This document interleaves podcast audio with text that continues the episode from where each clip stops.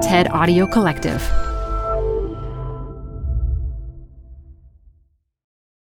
Apple Card is the perfect cash back rewards credit card. You can earn up to 3% daily cash on every purchase every day. That's 3% on your favorite products at Apple, 2% on all other Apple Card with Apple Pay purchases, and 1% on anything you buy with your titanium Apple Card or virtual card number. Visit apple.co slash card calculator to see how much you can earn. Apple Card issued by Goldman Sachs Bank USA, Salt Lake City branch, subject to credit approval. Terms apply. Hi, I'm Debbie Millman.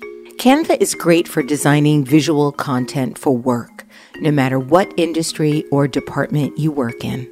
Now, your next presentation with Canva Presentations. Start with a professionally designed template and use it as a springboard for your design. It's a serious time saver. Time to present but can't be there in person? Enter Canva Talking Presentations. Record yourself presenting and add your talking head to your slides so your audience can watch your perfected presentation anywhere, anytime. Start designing today at canva.com. Designed for work. If I listen to those first few episodes, and I'm really glad this was right before that moment on the internet where everything is around forever. This is right before that. So these episodes are gone and they should be gone. From the TED Audio Collective, this is Design Matters with Debbie Millman. For 18 years, Debbie Millman has been talking with designers and other creative people about what they do, how they got to be who they are, and what they're thinking about and working on. On this episode, Jad Abumrad talks about the making of Radiolab. I remember like those early days of editing being like, oh, maybe I am a musician. Maybe I am a composer.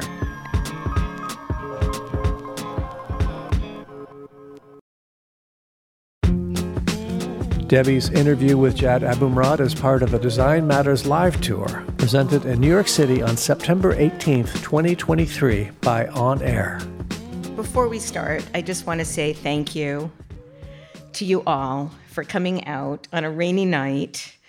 And if anybody had told me 18 years ago that I'd be sitting on a stage with Jad Abumrad, I would have thought they were hallucinating or high. And so it is just a real honor to be here with you tonight to have this conversation. Thank you. That's super kind of you. Thank you, Debbie. Um, I'll just uh, just say, like, you're one of the OGs. you know, you're really, you're really like. So I, I, I. This is an honor. Thank to, you. to be on you. You know, I didn't know what OG meant. And the first time anybody referred to me as OG was Roman Mars. And I thought maybe he was saying something mean. and so, you know, I'm a Scorpio, so I got like, wait, what does that mean? And actually, it was Maria Popova who said, actually, it means original gangsta. It's a good thing. It's a good thing. um, so here's my first question for you. I know that your musical taste goes high and low. But is it true that you think that Underworld's Rez is the best techno song ever made? Whoa. that, that did not expect that question. Um, okay, so I'm gonna I'm gonna double down on that. You I, I don't know where I said that, Well, but I could I could that- imagine me saying that. Yeah, you said it was horrible music, but a legitimately amazing song. And you think that it's the best techno song and horrible. That was the sort of high low part that I well, was I think that's just about. endemic to the genre of techno. It is all incredible and also awful at the same time, and that it's like it's just so repetitive. But you know what? 1993, for all you youngsters, was a shining year for techno. Mm-hmm. And you had you had Rez, you had I believe you had like the Chemical Brothers before they before they jumped the shark had an incredible album. There's just great music that came in that time. So yes, Rez is amazing. It's like a 14 minute song. It builds, builds, builds, builds, builds. It has the drop. It's just great. So yes, I would say it is the best so you techno. have double down, it is official. yes. When you when you put this on the podcast, could you play Rez? Oh, I think we absolutely Oh, can. yes. Absolutely. It's probably fair use at this point because it's so old. Yeah. Good way to turn off our listeners almost at the top. It holds up though. It holds up. Jad, your parents were both born in Lebanon. Your father comes from a little village high up in the mountains called Wadi Taror, and your mother grew up in Jounieh. They emigrated to the United States in 1972 and moved to Nashville, Tennessee. Why Nashville? You know, I think it was just- just a situation. Um, I spent my childhood asking that question, by the way.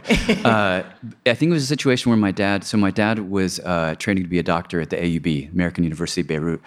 And I think after med school, he was just going to go wherever a residency program would take him. And he ended up at Vanderbilt. And so we, as a family, ended up in Nashville. Uh, it's it's interesting. It's it's very it's a very like right now, 2023 is a very first full circle moment for me because I I just started teaching at Vanderbilt. Yes. So I'm actually now going back to Vanderbilt, but in a completely new capacity. But yeah, I mean, we ended up in Nashville. It was a very different Nashville at that time. That was at a time when sort of Lebanon was synonymous with terrorism in the sort of popular imagination. So um, it was a little odd. You know, I spent a lot of time in my room. Uh, but it's funny, I've come to really love Nashville now, and it's just a very different place.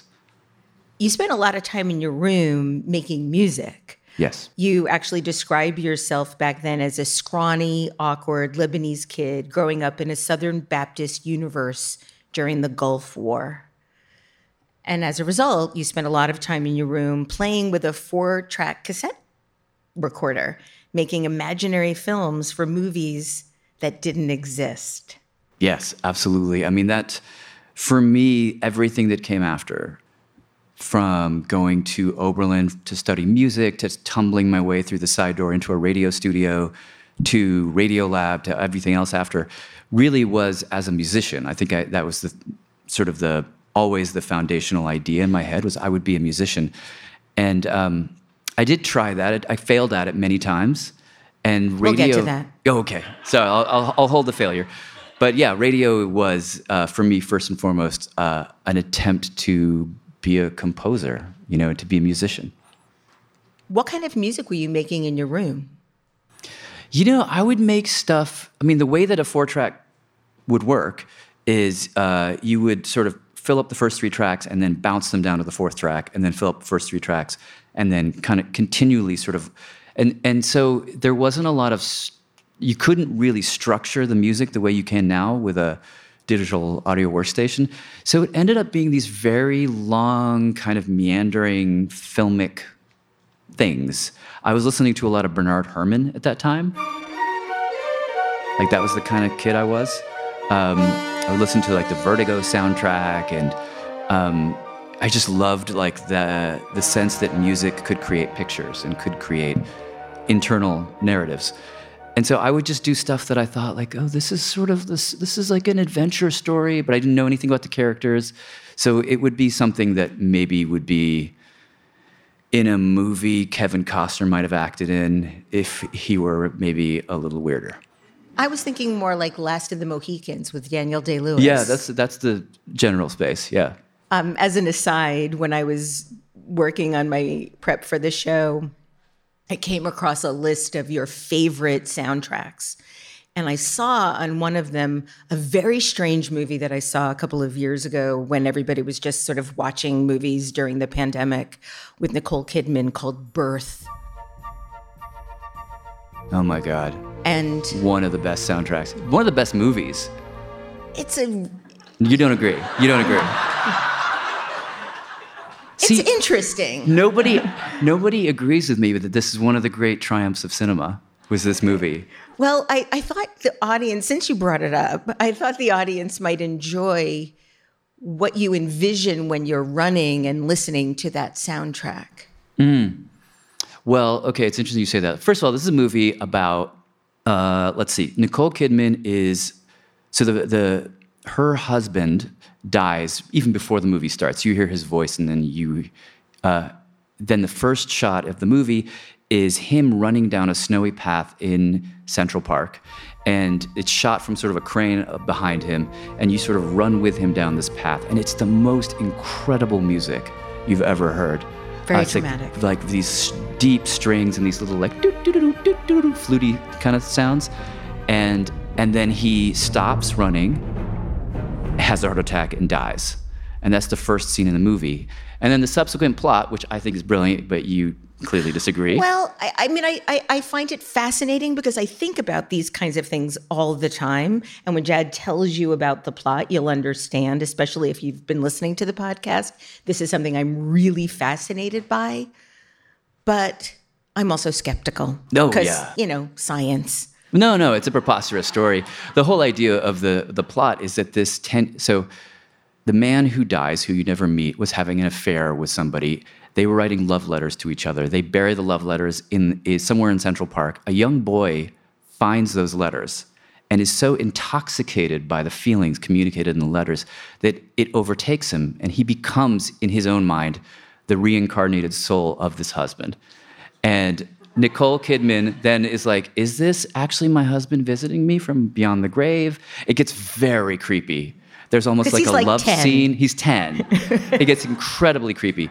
But I thought it was quite beautiful, But actually. it is, but but the the whole notion of everlasting love and what we Yeah. how we project our feelings into another, that part was super fascinating. yeah. Yeah. And Alexander Desplat, I'm not sure if I'm saying his name correctly, one of the best film composers working. He wrote the music for it. And um, So when you're running, what do you envision? Well, the thing is, what great film music does is it takes the sort of like puny little lives that we lead and it makes it seem epic, right? That you're suddenly not just a singular human, but you're like on an epic journey. Like you're in a little, sea- you're in a ship that you're plowing your way through this sort of, through the waves. And the music is this massive ocean that buoys the ship and carries it forward. And it makes everything like what I love about that particular m- music, the first time you hear it, it's like this dude's just running, but the music knows something. Like it's it's like you're like, what does the music know? It knows something's gonna happen, and then he dies. And I love that idea that the music exists out of time. It knows the present, it knows the future, it knows the past. There's something incredibly powerful about film music for me in the way that it manipulates time and and and understands the lives of the of the characters. So yeah, I just I think that's one of the best like examples of film music ever. Another on your list that's also one of my absolute favorite, and then I'll move on, is Solaris, Oh my which god. Which is one of the greatest of all time. Original or the remake? The remake. Oh yeah. Yeah, Cliff Martinez, who used to be the drummer for uh, Red Hot Chili Peppers, then became a film composer, made like just incredible, like sort of an uh, electroacoustic blend. It's just, it's amazing. So amazing how many rock and rollers are doing uh, film composing now. Jonny Greenwood, uh, Trent Reznor. It's wonderful. What instruments were you playing back in your bedroom? I would play um, piano and sort of synthesizer types. This would be like early 80s, so kind of DX7, Roland D. I'm so I'm sorry, this is super nerdy. Uh, like just early, like not the synthesizers that we all like fetishize now, not those ones. The really like kind of cheesy sounding ones. You went to Oberlin College. You graduated in 95 with majors in creative writing and music composition. And you've said that you were taught by leftover 1960s lefties who were teaching 12 tone composition classes, and you were in total despair. Yeah, I mean, the first, maybe second recital that I went to, somebody sawed a piano in half. like that was their piece. Look out, John Cale. And I I was doing these like little like fake film music jingles type stuff. I just remember like, where have I landed? I mean, it took me a while, but I, I, I learned to love that music, you know, but uh, yeah, it was I was I was out of place for a while. At that point, you thought you were going to be a musician and write for films. And I'm only going to be quoting something you said. This isn't my opinion. At what point did you begin to believe that you didn't have any musical talent? Well, I I held on to that delusion for a while. It was really when I graduated and I moved to New York and I started trying to score uh, student films, dance pieces. It's funny, one of the dance pieces that my, one of my earliest dance pieces I scored, we did it like just a few blocks from here at a, an abandoned warehouse. This is back in the Stone Age, and um, it was. I, I remember having a lot of trouble solving problems with music. Like I could write the music, but then someone would say, "I don't really like that." and then I, I could never get to the next idea. Like I would just get stuck on my one thing. And I think if you're going to be a really good musician, you have to be able to like you know change on a dime and like make a major into a minor, make a sort of sparkly thing into a deep thing. You have to be able to sort of pivot. I couldn't. This would have been four or five years out of school. I basically started working in this new field called the internet. This was at a time when like websites were first becoming like kind of like this was sort of the late stage capitalist turn of the internet. And so uh, there was a lot of work, and pretty much anyone with a pulse could get a job in the internet at that point. And so I started doing like uh, work on Condé Nast websites, you know. So you were designing websites. Kind, I wasn't even the designer. I was the person who who who went between the designer and the client. So I was like a, I guess, a producer or an account manager or something and I could make really good spreadsheets. And so I that's what I did. And I had a real like as one does, I had a real like crisis of like what am I going to do? What am I doing with my life? And my then girlfriend, now wife, Karla Murthy, just one day I remember we were standing on a platform uh, to the G train or something and she was like, "You like to make music, you like to write. You should go do radio because that's kind of both, but neither." and so I started volunteering at a radio station, uh, WBAI radio in um, downtown Manhattan, and um, right, WBAI person. Um, WBAI back in the day, this is pre my time, was like MTV. It, it, was, it was fantastic. It was amazing. I got there a little bit late. I remember walking in on my first day, and uh, the newsroom was sort of deserted because there had been some sort of leftist rebellion in in the radio station, which there was like every Tuesday at, at, at, WBAI. And so there was one guy, and, and he clearly had to put the news on, and he was strapped. And I walked in, and he was like, You take this tape recorder and a mic and just go cover this thing happening at City Hall. And I remember like running to City Hall, being like, What does that mean? how do I how do I cover something? Like, I remember getting there and just like why are you angry? You know, just like not even knowing what what questions to ask. And um, but then like I came back, and at that point, WBAI was still editing on on tape, like actual tape with razor blades. I just remember like putting the thing onto the actual tape, cutting it with the razor blades, recording my own voice, stitching that between the bits that I liked from the interviews, and then I had a news report on the air at three o'clock that day. And, and just, it was because you learned the skills in your room with the four track, or how did you learn how to cut tape and splice it together? I mean, I had I was working on the computer uh, at that point, like most of humanity, uh, but they were still on these reel to reel tape recorders, which actually is like it's the most amazing way to work with tape because it's so tactile and you can kind of like you can hold moments in a way and rock them back and forth between the playhead and find it's a very very cool way to sort of uh, engage with the process. And I just got hooked like instantly. I was like, oh, this is what I should be doing. Um, Thank goodness for Karla. Yeah. Well, I mean, Karla's made all the good decisions in my life. Um, yeah. So I, and from that point on, I just, I volunteered. This was a weird moment in, um, it's actually not weird. I mean, this is just one of the many moments in New York history where the, the city was like, there were crazy, I mean, there was endless police shootings at that point. Uh, Amadou Diallo, Malcolm Ferguson. I'm suddenly like running through the Bronx covering these things. I don't know how to do any of it, but you just sort of fake it. 9 11 happened right around there. The entire city transformed, and we were just, we were uh, walking on the pile, basically, covering what was happening. And I just got like a crash course in journalism. And along the way, I went from being a musician to being something between a musician and a storyteller and a journalist, which I still sort of think of as a composer, but it all happened in that, that short time. You then began freelancing at WNYC And in 2002, the program director offered you a late night Sunday slot on the AM band as a DJ of documentaries. I know. What did it's, it's I know. I know.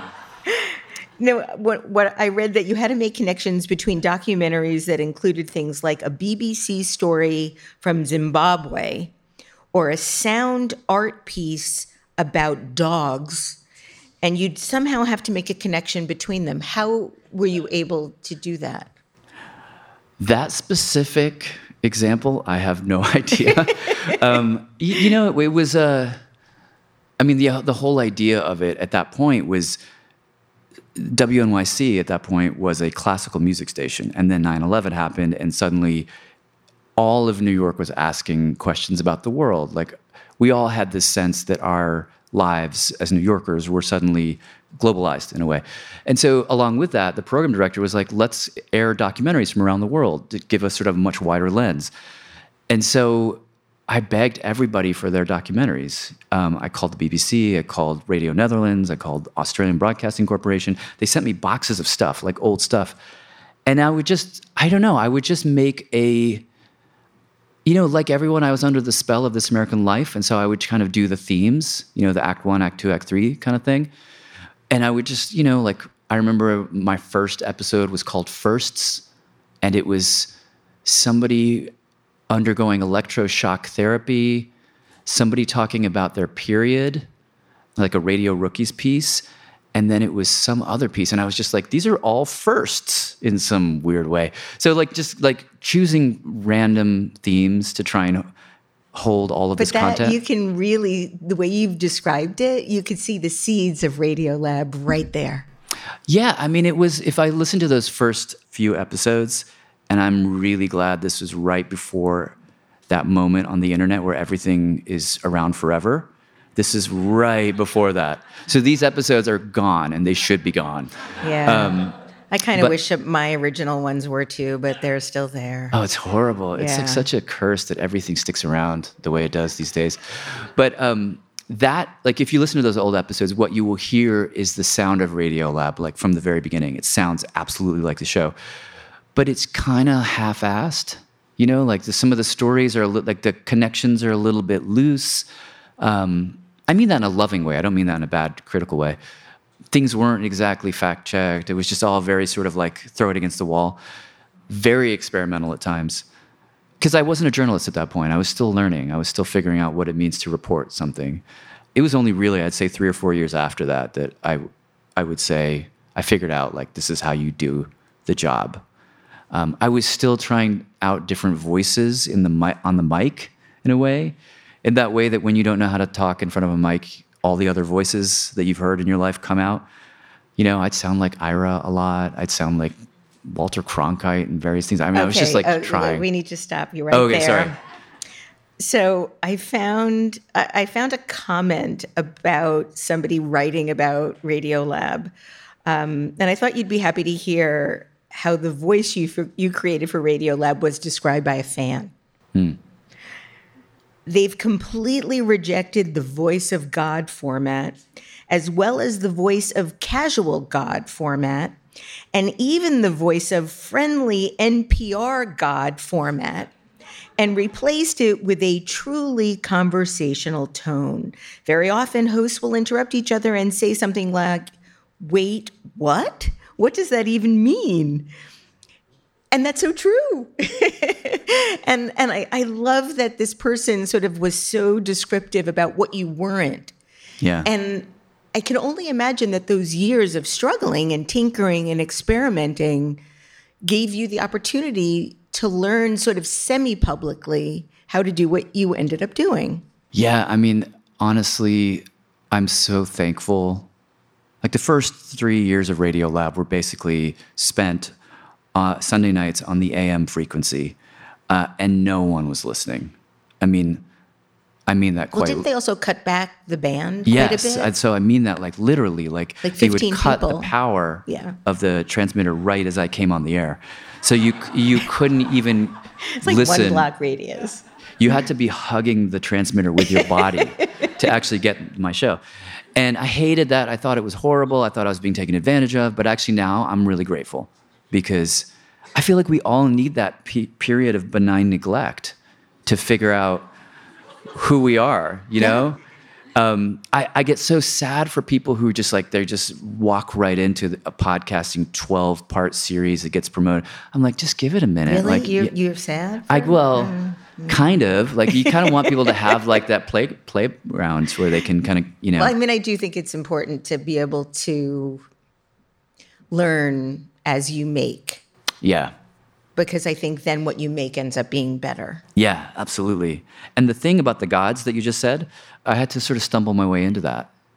It's really weird what happens when you talk in front of a mic is that you suddenly feel the pressure to know things you don't actually know.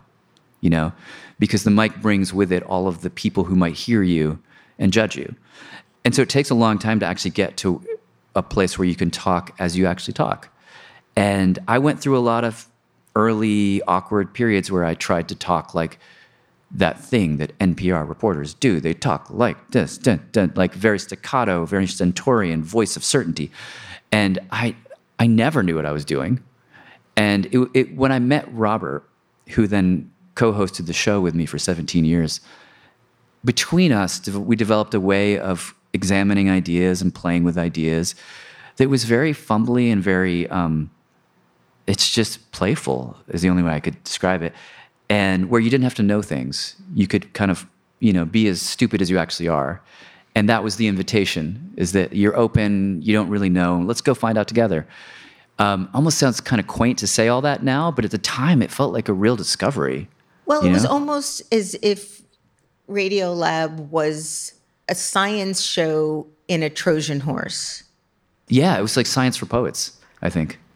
because you were able to teach really complicated ideas in a very matter of fact, very easy to understand, earthy way. Yeah. All that being said, I'd love to hear your Walter Cronkite voice. No, God. oh my God. I remember once back in the WN by at WBAI formative days, I did a story about sickle cell anemia, and there was some kind of study that had just came out, and I my voice was much higher than it is now. And I just remember I was like, the studies say that if you did uh, no, and there's and and there and he said there's that thing that NPR always does where it's like so and so said and she said and he said like there's always this pronoun thing. It was I did all of that stuff badly. Well, Um, your voice is only one component of the shows that you make. Music is another significant part. And the innovative way that you have scored voices, because that's sort of what I feel like you do, it's not just tape, it's scoring. Yeah. Um, it reminds me a little bit of Glenn Gould's piece, The Idea of North, wherein multiple overlapping voices are scored as music. And I think he called that contrapuntal radio. Yeah. Yeah. And I'm wondering if that was an influence at all. something fairly insidious about And there's a great deal of dispute going on as to whether this Well, was a in our impatience. Oh, I mean, I, I played that piece in the early days of Radiolab. It's a great. I mean, it's a it's a hard, it's a hard piece to listen to because you you have overlapping voices speaking for like 10, 11 minutes where you can't hear anything because they're all they're all talking and competing for attention. But the idea of counterpoint was a really like if I took anything from music school, it was that this idea that you can construct a narrative that had many layers and the, and the layers could interweave and relate to one another so that as one comes forward, one ducks back. And you could create a kind of many headed monster or many headed sort of organism. And that was the part of the actual craft of it, the making of it, that I just, it was like a drug for me.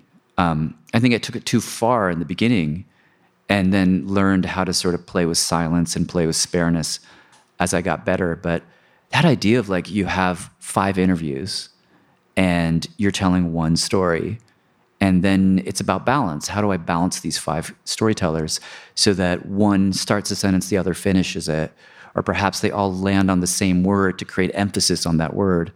it was just so fun. It was so fun. That I remember like those early days of editing being like, oh, maybe I am a musician. Maybe I am a composer. A composer of words in addition to a composer of music. Yeah. Hi, I'm Debbie Millman.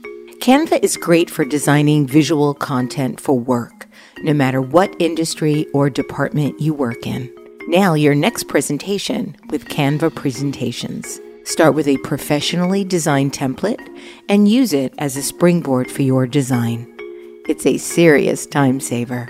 Time to present but can't be there in person? Enter Canva Talking Presentations. Record yourself presenting and add your talking head to your slides so your audience can watch your perfected presentation anywhere, anytime. Start designing today at canva.com. Designed for work. You're growing a business and you can't afford to slow down. If anything, you could probably use a few more hours in the day. That's why the most successful growing businesses are working together in Slack. Slack is where work happens, with all your people, data, and information in one AI powered place. Start a call instantly in huddles and ditch cumbersome calendar invites.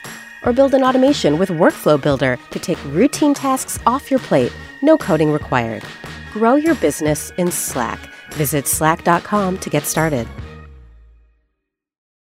While hosting Radiolab, you amassed an audience of several million listeners each episode.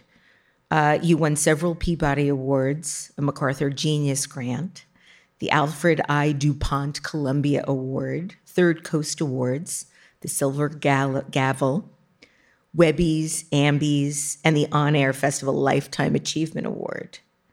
Did the success of Radiolab surprise you?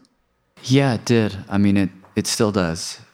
I sometimes wonder if it's a product of a specific historical window where we were in that moment where public radio was searching for new sounds and podcasting had yet happened and there was a gap. We stepped right into that space. I sometimes wonder like what if we hadn't done that then? What if we did it now? Would it work now? I don't know. Like there's I, I that part of it still seems a bit weird to me. It's interesting. In 2016, you were interviewed about the sort of podcast bubble, and you said, Mm-mm, "This isn't going to last." And you were, I think, one of the first that really said, "This is a bubble." Hmm. Did I say that? You did. Okay. I'll- uh, all right. Good job, There'll be former Jad. in the in the transcript when we put this up online. Yeah, it was. Uh, it's funny. I mean, it's. I I love what's happening in podcasting, and I'm also worried about it a little bit. in what way? Well, I love it. I love the diversity of stuff that's out there. I love that every kind of. I mean, it, the idea, like, to come from a media environment where I remember in the public radio days, you would have to intern for three years before they even noticed you were there. The gates were so steep and so strong that you could only really hang out and be noticed if you had like means, you know? So there was this like there was this sort of weeding out that wasn't good. And now we're in a situation where everybody with just a, a laptop and a cheap mic can make a podcast.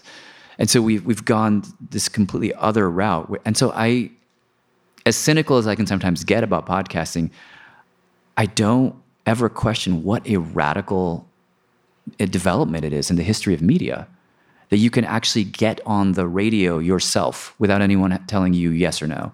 I think that's pretty spectacular. Um, I do worry though when I hear the 500th true crime podcast.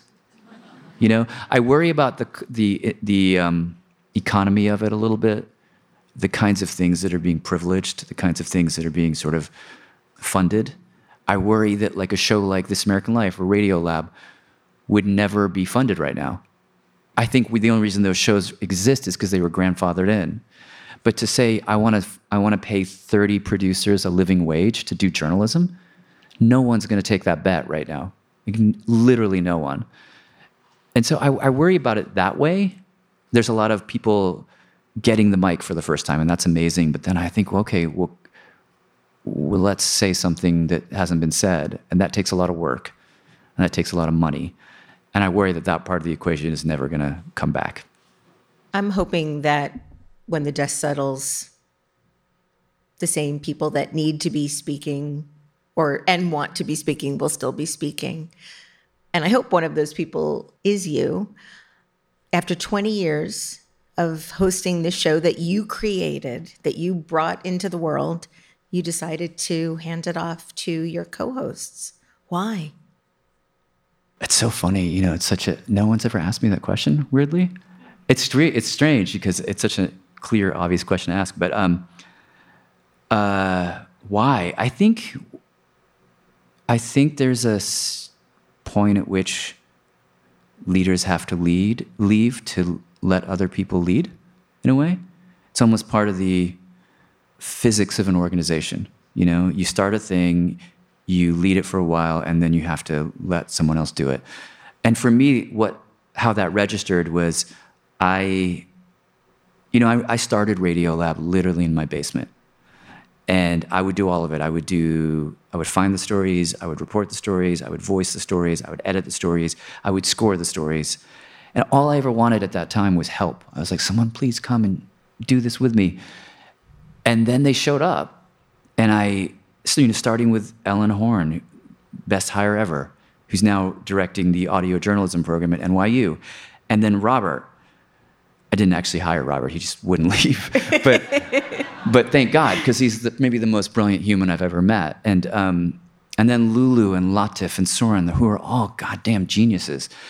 And the thing about working with talented people is that you run out of ceiling. You know, like they run out of ceiling. I mean, and and I learned pretty quickly that the way you work with really good people is you step back and you let them step forward, and then you step back some more, and they step forward some more but what that made me was a kind of like manager of creative people, which was fun for a while. Like there's all, all kinds of new problems you solve when you're trying to do that part of the job. And I had to learn all that. But then at a certain point, I just knew that wasn't what I was good at. There was a moment, like 2016, I took a break because at that point I, I was still really struggling to figure out how to delegate you know, I was still doing way too much of the work myself, and I, that was hard on the staff. So I came back and I really tried to commit myself to like, okay, how do I make sure this show continues without me? And uh, particularly like 2020 on, we really did like an audit of the entire process and trying to figure out ways to get everybody involved. And somewhere around 2021, I looked around and I was like, we have really killer hosts now, aside from myself we have this guy Soren Wheeler, who's this, who has been the center of gravity editorially for years. The best producers I've ever I could ever imagine. Like, this is the moment, you know. I was a little worried that they were gonna like, but they were just like, "Cool, see ya," you know, and and it was great. And and now it's it's, I actually it's one of the things I'm most proud of is the the show is just doing its thing still, and it's I have a feeling in the next year they're going to completely. I think for a while they were going to like keep it from breaking, and now they're going to break it as they should. And um, so yeah, I mean, I don't know. I just felt like a natural process of growing up and creating a thing that's bigger than you, and then you realizing, I think that means I have to walk out. Like that's just part of the natural life cycle of it. Well, there's one thing thinking about walking out, and quite another actually walking. And I think that's one of the most difficult decisions I have contended with over the course of my life. When is it time? Yeah. Um, Do you have a, an answer to that question? No.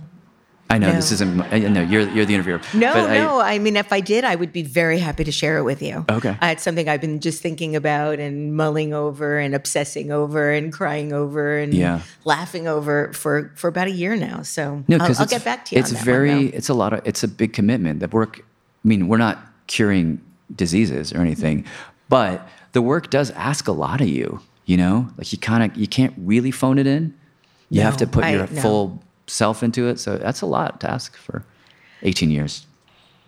In that same article where you were talking about the bubble, which was in The Guardian, by the way, I'm remembering. Okay. Um, you stated that podcasting school doesn't exist. There's no place someone can go except to get a job where they can learn that stuff. Well, in April of this year, you were invited to join Vanderbilt University, the same school your dad has taught in in Nashville, Tennessee, full circle, to create a podcast institute with a focus on thinking deeply about the ethics of what we do, the craft of what we do, and the art of what we do. And I have goosebumps just saying that out loud. It seems like real full circle for you. Yeah. I mean, it has been on a number of levels. Um, yeah, so I mean, just actually this month, I think we'll be launching that. It's really not going to be quite the podcast institute that they sort of named in that article, but it'll be something more like a laboratory where we'll experiment with like what else can we do with audio stories, like not just making podcasts that go on Spotify or iTunes, but what if we create platforms of stories for hospital waiting rooms or for the lobbies of performing arts centers where you can experience stories. I mean, the stories are so powerful and they should help people and they should make people's lives better. They will if we just think about that as our intent.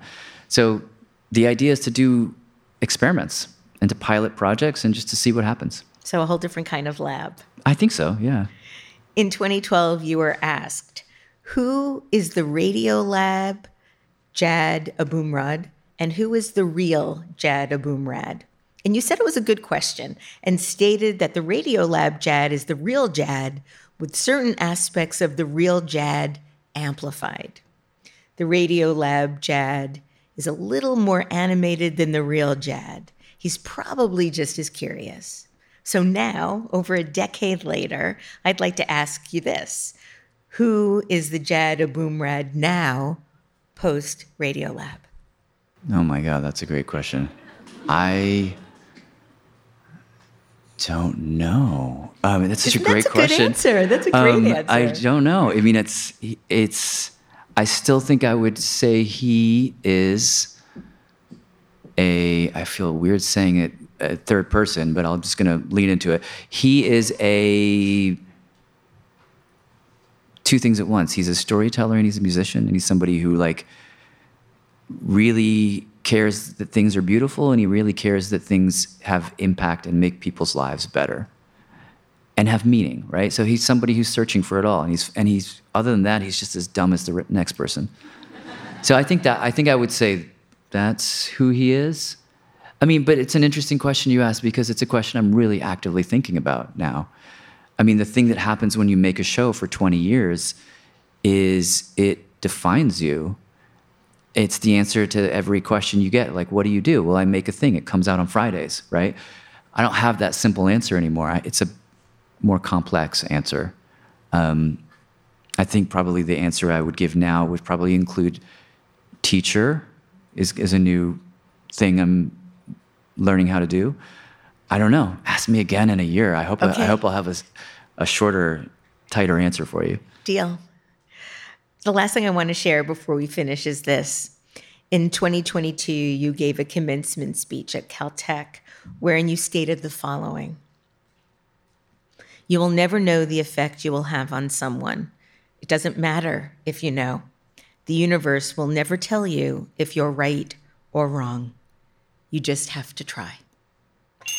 And Jad, as someone who's been in the podcasting space now for nearly 20 years, I want to let you know you've had a profound effect on the work that so, so many of us do. I want to thank you for making so much work that matters to so many. And I know I'm speaking for the entire audience here. We can't wait to see what you do next. Thank you so much. Thank you, Debbie. Jad the master in the house. This interview was presented by On Air in New York City on September 18th, 2023. Design Matters is produced for the TED Audio Collective by Curtis Fox Productions. The interviews are usually recorded at the Masters in Branding program at the School of Visual Arts in New York City, the first and longest running branding program in the world. The editor in chief of Design Matters Media is Emily Weiland.